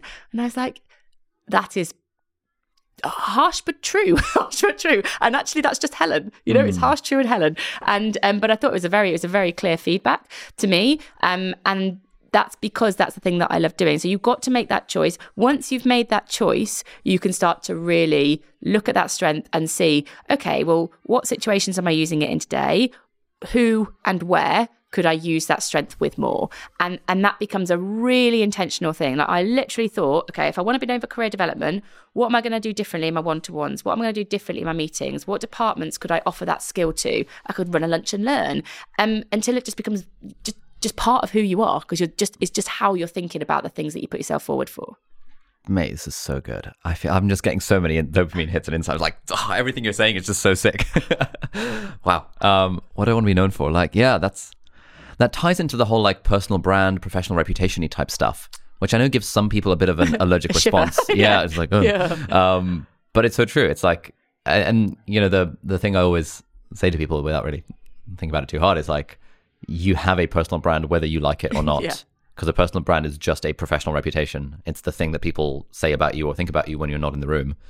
And I guess what you're saying is like, let's think what do we actually want that to be and yes. actually work towards it yeah and work towards and i think two two kind of uh, things that i think are important here mm. it takes time so i couldn't come away from here and think do you know what i want to be known for being i don't know an expert in neuroscience or something like that. I could be like, yeah. I can make that decision. That's my choice. But it doesn't just happen overnight. You know, it takes it takes learning, it takes opportunities, it takes experience. But I'm just driving that for my development. So I think you it's it is a choice that you can make and you can definitely change the direction of your development because of it, but it does take a little bit of time. Mm. And then the other thing that I would say is you can change your mind. you can definitely change your mind. Sometimes I think people think, oh, but I, if I don't want to be known for this forever? Or like, fine, fine. Just know that you can make a choice and you can change your mind, but that it will take time to do it. It's also why I say with the five skills, pick the one that feels relevant for you right now, because this does this does take time. Reflecting on your values takes time. Um, and but you're at work for a long time, so we've got time to do all this stuff. We don't have to rush it. We just have to start like where we are with the skill that we need most right now. Yeah, and just like minor course corrections along the way. Yeah. Um, nice. That's great. Okay, so we've talked about strengths, um, super strengths, energizing strengths, values, uh, and, and we talked about values. Um, you talk about confidence. Mm. So, what's the role of confidence in navigating a squiggly career? Confidence is the key. Confidence is the key. I often think I'm not supposed to have favorite values. I don't know if I really have, but I do think that that um, so I'm not I'm not sure if supposed to have favorite skills. I think values is at the core of a squiggly career because if, if you're going to have a career as individual as you are, you've got to know what motivates and drives you. So I think values is at the core, and I think confidence is the key because if we are going to get people to take action to do something different to have a conversation, to make a difficult decision, all that stuff, they've got to have the confidence to do it. Or otherwise, it's all awareness. It's all nice, nice in theory. and so we've got to get the awareness and the action, and the confidence is the key for that. And they people have so many beliefs that hold them back. We we call them confidence gremlins because you you you know you really get into the territory of psychology here and limiting belief, and that can feel quite uncomfortable for people and quite theoretical language. Yeah. So we often we talk about these as confidence gremlins, and we see some very common confidence gremlins that hold people back, uh, like not knowing enough, for example, uh, a, a need to be liked. Um, people have some limiting beliefs about their age like I'm not old enough or I'm too old, like both of them. Uh, people have um, confidence gremlins related to uh, failure. Like I can't fail if I if I fail, I'm a failure. So this confidence gremlin about they can't possibly fail. Um, people have confidence gremlins about particular abilities as well that really get in the way of their growth. Like I don't, I'm not good at numbers. Yeah. Like any any numbers, any numbers at all. Just they just say it. Often started at school when they weren't in the top set, and then it's just this this little gremlin has grown, and then they're at work and they go, oh, I can't do numbers. Or um, uh, presenting. That's another very common confidence gremlin where people are like, oh, I, I can't. I'm not a good presenter. And so what they do is they stop sharing their thoughts and their ideas because presenting is such a big way that we communicate in lots yeah. of companies. So I think with with confidence, the the the first thing that's really important very often is for people to know that they've got a gremlin and know that everybody else has too. Because so often we're like, oh, I just think I'm, I just think I don't know enough and I'm going to get found out. But like most people have those kind of thoughts. And it doesn't really matter how senior people are or what position they're in. Most people have some kind of confidence gremlin that gets in the way of their growth. And I often find when we're doing like squiggly skill sessions that it's, it's, it's this moment of like realization. I'll be in a room. I was in a room recently with um, uh, a group of lawyers, uh, and I was thinking, well, they're going to be, are they going to be open? It was a group of lawyers talking about confidence, and I was like, are they going to be open to talking about this? And we talked about the confidence gremlins, and I got everyone to um, put their hands up every time they identified with one of the gremlins, um, and they were putting their hands up in the room. They were all obviously looking at each other in the room, and then we went through all the ten most common confidence gremlins, and I said, and, and what what does this all make you think? What you've just seen each other put your hands up. What does it make you think? And they um, they were like, oh we've all got gremlins. And then they all sort of laughed. And then it was like this relief. It was like, oh, I'm I'm not the only one. They're obviously in very successful senior positions where credibility was important. So I think admitting that they had these thoughts was quite a big thing. Mm. But once we do it, you've you've opened the door then. You've opened the door and gone, okay, we have these thoughts and I'm not alone and it's okay to have them. But now we've got to cage the gremlin. So you've almost got to let the gremlin out in order to cage it. Because when the gremlin's in your head, it's in control of you. It's stopping you speaking up in meetings. It's stopping you applying for positions. It's stopping you challenge someone if you don't agree with what they think. Once we have let the gremlin out, we can more consciously cage it, which means that I can speak up in that meeting. Now, it's not going to be easy. I'm not going to love it because it's a confidence gremlin for me, but I am now in control of my gremlin and I can do things that I wouldn't have done before because that the gremlin was driving my development and now I'm in the driving seat and the gremlin's still there because it's very hard to kill it, but you're you are more in control. And that's the journey we're trying to get people on is what is your gremlin? Let's get it out and then let's cage it for you. And there's you know there's a set of activities that people can do that make that gremlin smaller and less significant. But I, I always say like it's probably not going to go away. It's sort of your gremlin's a part of you, and it's gonna it's gonna keep popping up. But we're just going to get better at putting it back in its cage. What are these um, common confidence gremlins? Um, oh, I have to remember off my head now.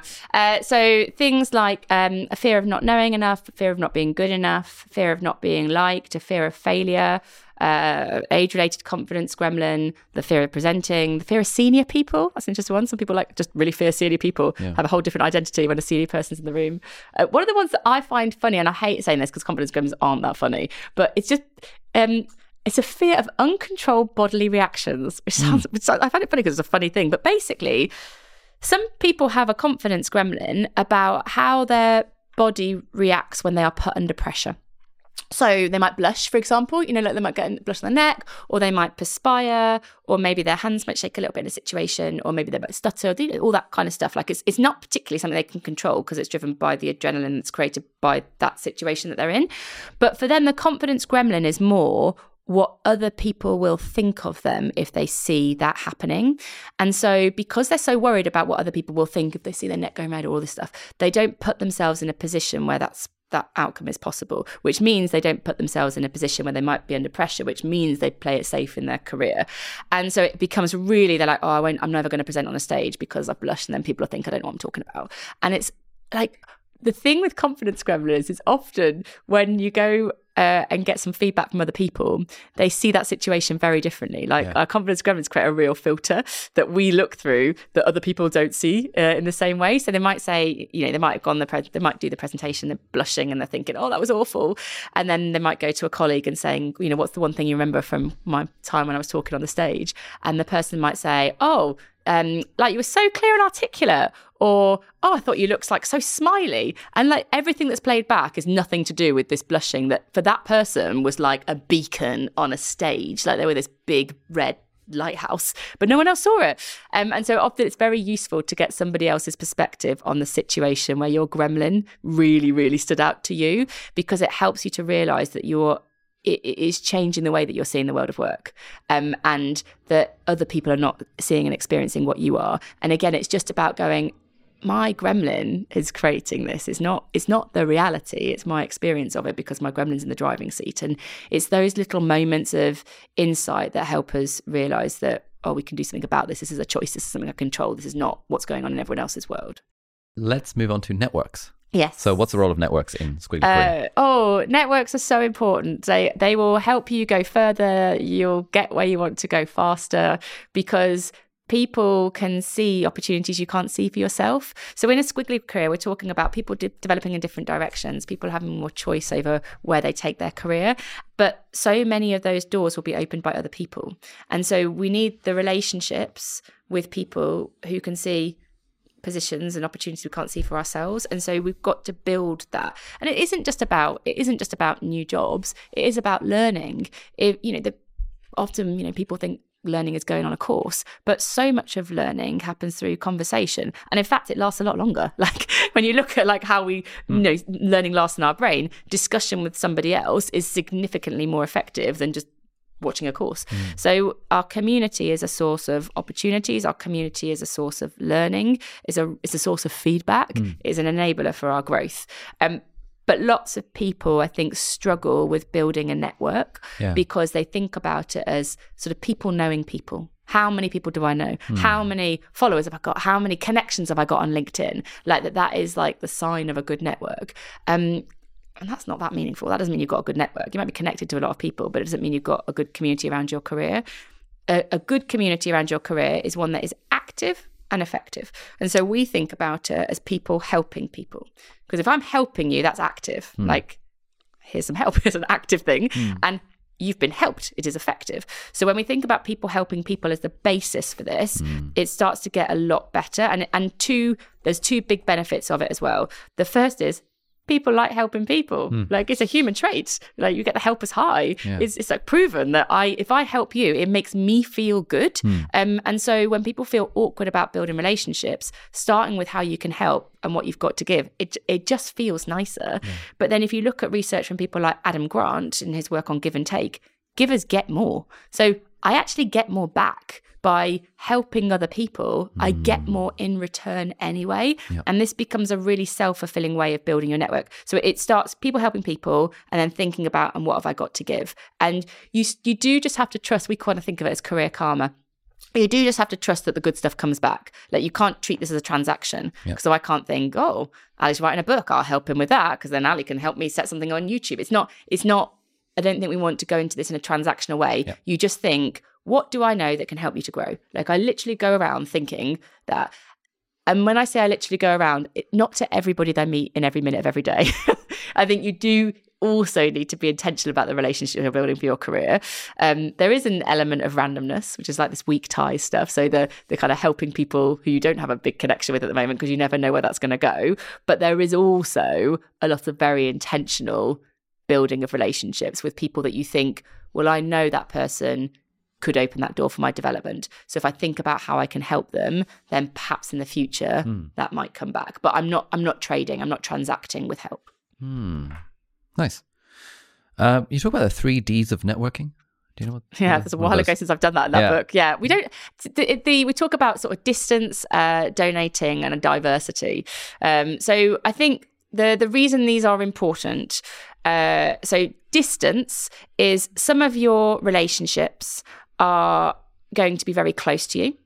So um, my business partner, she's she's super super close to me, super important in, in my in my kind of uh, my network. Um, she's very close to my context. But sometimes there are people that are further away from where you are that can have a different perspective and can have um, you know see things that you can't see in your world. So yeah. kind of distance is quite important when you're looking at people. You don't basically want your network to be made up of people you see every day no, we want to kind of some difference there.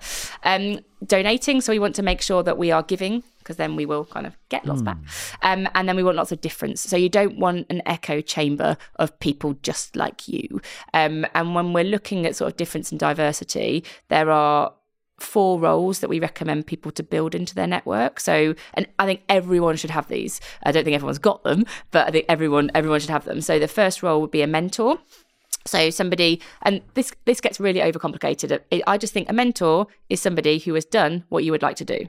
Yeah. Like, that you could have one meeting. Like you could be my mentor because you've done something I want to do. We've had one meeting, and we might we might not meet again, but you mm. still mentored me. It doesn't have to be this relationship that endures for the rest of yours and my career. So it's just someone who's done what you want to do, and they give you advice Easy. Um, second one is a peer. So a peer is someone who is going through what you are going through. Um, really helpful to accelerate your development because I can talk to you about what I'm doing and you're doing it too, and you get it, and we can help each other. Like Sarah Ellis has been my peer for 20 years. I happen now to work with her, but my I would not be where I am if it wasn't for her. She's mm. accelerated my growth massively. Um, the next one is a sponsor. So a sponsor is someone who can advocate for you. So they have got access and influence over an area you're interested in. So you've got to just think, well, what am I interested in? Am I, interested in writing a book? Am I interested in starting a podcast? Am I interested in that position and that team over there? Like, yeah. who's got access and influence? That person is, a, is, it could be a brilliant sponsor for you. Um, you can't ask for sponsorship. So I can't just say, can you say brilliant things about me and that team over there? Yeah. That sponsor needs to see me at my best. So when yeah. we talked about strengths, we want that person to see our strengths, like really see us in action. They're more, much more likely to support us then. And then the fourth role is a coach. Now, uh, this doesn't have to be a professional coach. They are quite expensive to have a career coach, not definitely not accessible to everybody. The, I think it's better to think of this as someone who's got a coaching approach, which means they're very good at asking questions like and and they're very good at just stopping talking to let you think. Yeah. and they might follow with another question but what they are not doing is answering the question. That's for you to do. Yeah. and so if you know people who've got that ability they're really really helpful to have in your career community because they'll help you think differently. And so as well as like the three ds i actually think those four roles again you know i said that we are evolving our thinking all the time. We wrote the book well the book was published in 2020 and since then we've trained like almost 200,000 people. And in it was almost like in each one of the conversations I have, I get some feedback on how effective tools are. Yeah. And they're they're kind of we're always evolving them. We're always seeing what sticks. We're always seeing what's useful. And I think I'm finding that those four roles, people really focusing on those, are uh, one of the most useful ways they can build their community. The principal people helping people, but the practical, focusing on those four roles. Sick. Um, one thing people always ask is any tips for finding a mentor? Mm-hmm. Yeah. Yeah. Don't ask for one. Yeah, I sometimes do get emails being like, "Will, will you be my mentor?" Yeah, it's like random people. Yeah, and it's like, don't. I'm pretty sure it's not how it works. Yeah, but, yeah. Don't yeah. don't ask someone. And um, first of all, I think you need to work out what it is you want to learn. So, um, I might say one of the things that I want to learn about is uh, commercial skills or investing. Actually, it's one of the things that I want to learn about. I think amazing if our um, my business were thinking about creating an investment fund so that other people who are doing stuff in the career space can we can help them to grow because yeah. we you know, more than us just operate in this space and we want to create an ecosystem of, of squiggly career support. So, um, but I've not done that before. I don't know how to do it. So for me, um, who's done what I would like to do? Uh, a good mentor would be somebody who's maybe built some kind of investment fund mm. and they've got some experience of doing that from scratch and all everything that goes with it. So now I know what I want to learn. Yeah. I can think about who. I might think about who do I know in my network that's got the knowledge that I need. And maybe maybe I don't know anybody. Um so I could go to somebody else that's in my network and say, "Do you know anyone who?" Like mm. we don't always know everyone we might need to know, so it's fine to ask someone, but you can be very specific. I'm not saying can you introduce me to Ali? I'm saying one of the things that I'd really like to learn is about investment funds. Do you know anyone who? And so it's it's it's about the what before we mm. get to the person, because otherwise I think people just ask senior people to be their mentors because it looks impressive, uh, and we've got to be specific to be genuine. And then when we're making that request for that person's time, I think the way that we articulate that request is really important. So this is where we get to the kind of the why I'm coming to you. So let's say you have got investment experience that I would benefit from. I might say one of the things that I'm really focused on is Amazing If's growth and impact. And one of the ways that I think we can do that is by investing in other people's businesses. I know that that is something that you have done before. And I think you've got a lot of knowledge that I can learn from. Would you be prepared to spend half an hour with me just sharing the insights that you got so that I can use that to inform the, the things that I'm planning to do? And Yes. like, hell yeah, of course. if I'd just gone to you and said, yeah. Will you be my mentor? Like that's like a recurring yeah, commitment on my time. Exactly. I don't have time. It's, like, come on, like who are you? Yeah, you know, that kind who of thing. Who are you? How much time do you think I actually have? Like, yeah. like there's no. It's too hard. Mm. We don't want to make it hard for people to help us. We're people helping people. I want to make it as easy as possible for you to help me. Now, you and I might have that meeting, and that might be all I need. Like, you might just be like, "Here's five things that I think you should look at." See you later. And I and you still help me, right? It's still been useful. Or you and I might have that meeting and there might have been some kind of connection. Yeah. You're like, oh, I find what you're doing is really interesting. I'd actually quite like to see how it goes and how it grows. And I'm like, and you know loads more than I've got out of you in 30 minutes. Yeah. And because we've got that sense of connection, that conversation is likely to continue. Now, this is really, really important for the mentee. The mentee needs to follow up. If if the mentee wants that conversation to continue, so if I'm like, I really want to see you again because there's a lot more that I could learn from you. It's really important that after that meeting, not same day, like give it a few days, actually do something with what that person has shared, follow up with the mentor. So go back to the mentor, say, thank you so much for your time. Hmm. As a result of this conversation, these are the things that I've already done. Um, I really appreciate it. And I would love to continue the conversation if you're up for another meeting in the future. And because the mentor gets two boosts in their brain. Hmm. The first boost is when they helped. Like when you gave me help, you're like, oh, made me feel good. Yeah. Help is high. People are helping people. Second boost is when you know the impact of your efforts. So when I play it back to you, you're like, oh, that was a good use of my time. She's done something with what I gave her, and therefore you're much more likely to give it again. So I think if we can approach mentoring a bit like that, it's I think it's better for both parties. Yeah. And the word mentor is like never even used. Yeah, hmm. yeah. just- I just I help and knowledge, and Yeah. like that's more. Where I Yeah, I think people under un- underappreciate because I, I feel like a limiting belief a lot of people have is oh why would that why would this person this important person want to talk to me about the thing? I think I don't realize that like if you approach it in the right way, then it's just it's just nice to everyone loves sharing what they've learned and for someone to be interested in that, and for that person especially to then take action on applying the thing. You're like oh sick, yeah. and you might even become friends. And back to back to confidence gremlins. Maybe they've got a confidence gremlin about senior people that's getting in the way of that. So you might have to unpick the confidence gremlin and say, you know, they might say um, the, com- the limiting belief might be a senior person will never make time for me, um, and it might the limitless belief is um, I've got some uh, I can help the senior person to see um, I don't know, to see this as a different situation or something. You know, like I've I've got some insight that they actually could help them because they can't see this situation from the position that they're in, and so uh, so much of this stuff is tied together. That's why there's five skills. Love it. All right, skill number five: Yes. future possibilities. Yes. What would you like to know? Um, what are what do you mean by future were you like- possibilities? And Um, like, So, what we Yeah. are trying to do here with this skill is to help people to be proactively curious about their career. And if I just go kind of right back to the ladder for a moment, what the ladder often leads to is people not being proactively curious. They're actually much more reactive about how they manage their development.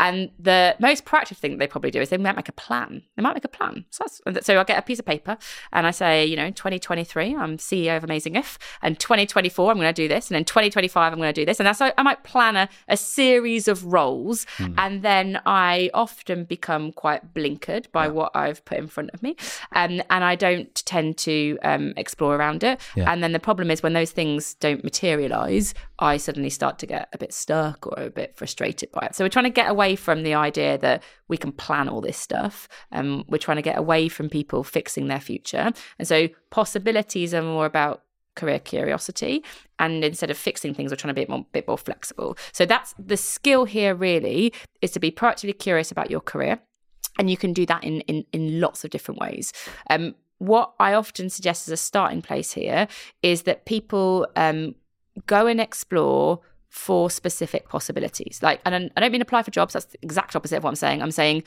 I want you to go and talk to people and get closer to these career possibilities. And so, four that I'd recommend people have a look at.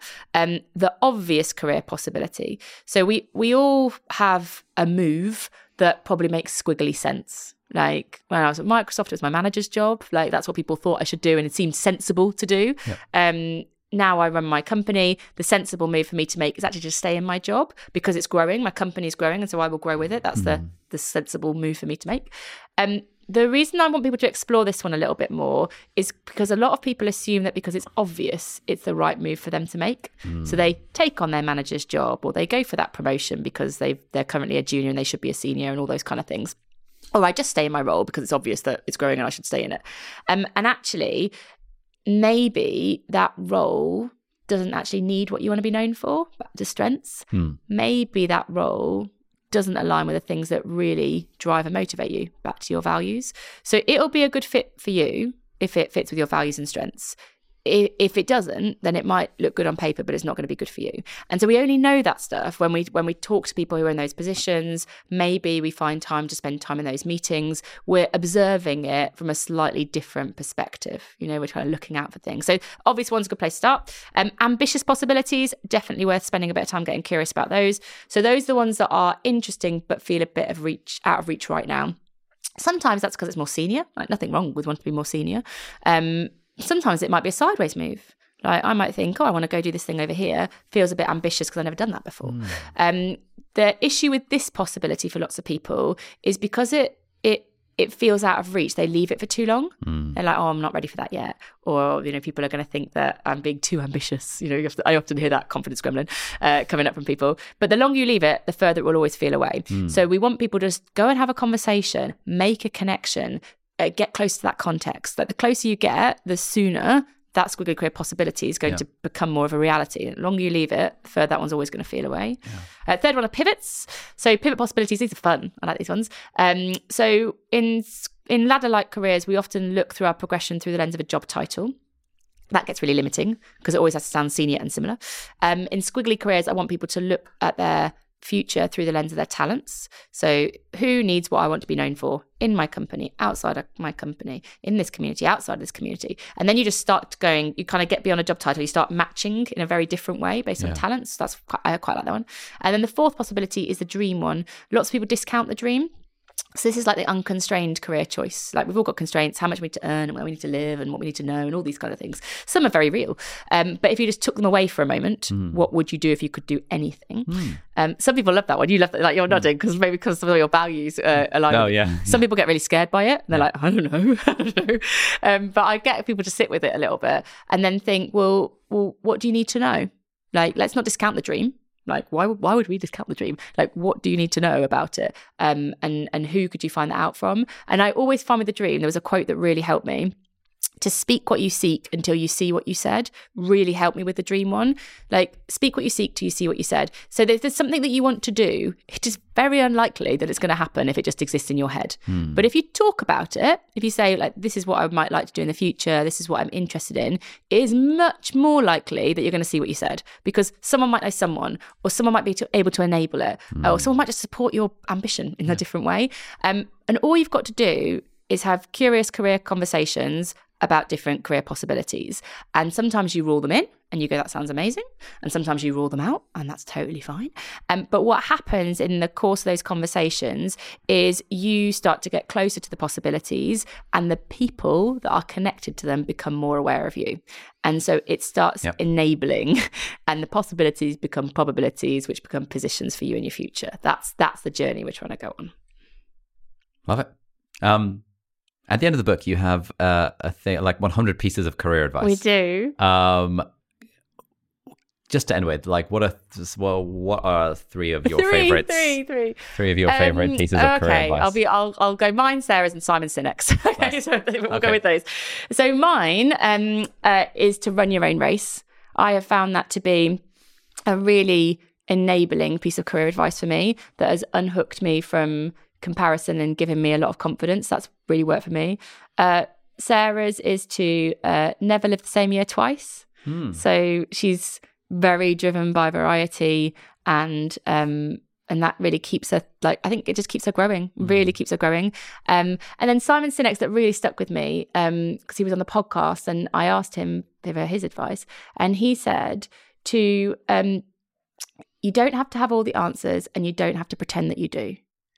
And I thought, oh, it's quite liberating to hear somebody who is like so successful sort of admit that they don't know everything and they don't need the pressure of having yeah. to know everything and they don't have to pretend that they know everything. And I was like, oh, that's quite nice to just admit that we're all sort of work in progress and that we don't need to know everything. That ta- that takes the pressure off. So there were three, but there's there's so many in there, and I think you know you you you read in a quote what you need right now. You know, so I think you know when you go through quotes, some of them they stand out to you at different moments because of what what you need. So I think it's a chapter for me that I can go back to. And actually, my favorite ones change just because of what I need right now. Right. I think that's a great place to end this. Helen, thank you so much. Thank you so much.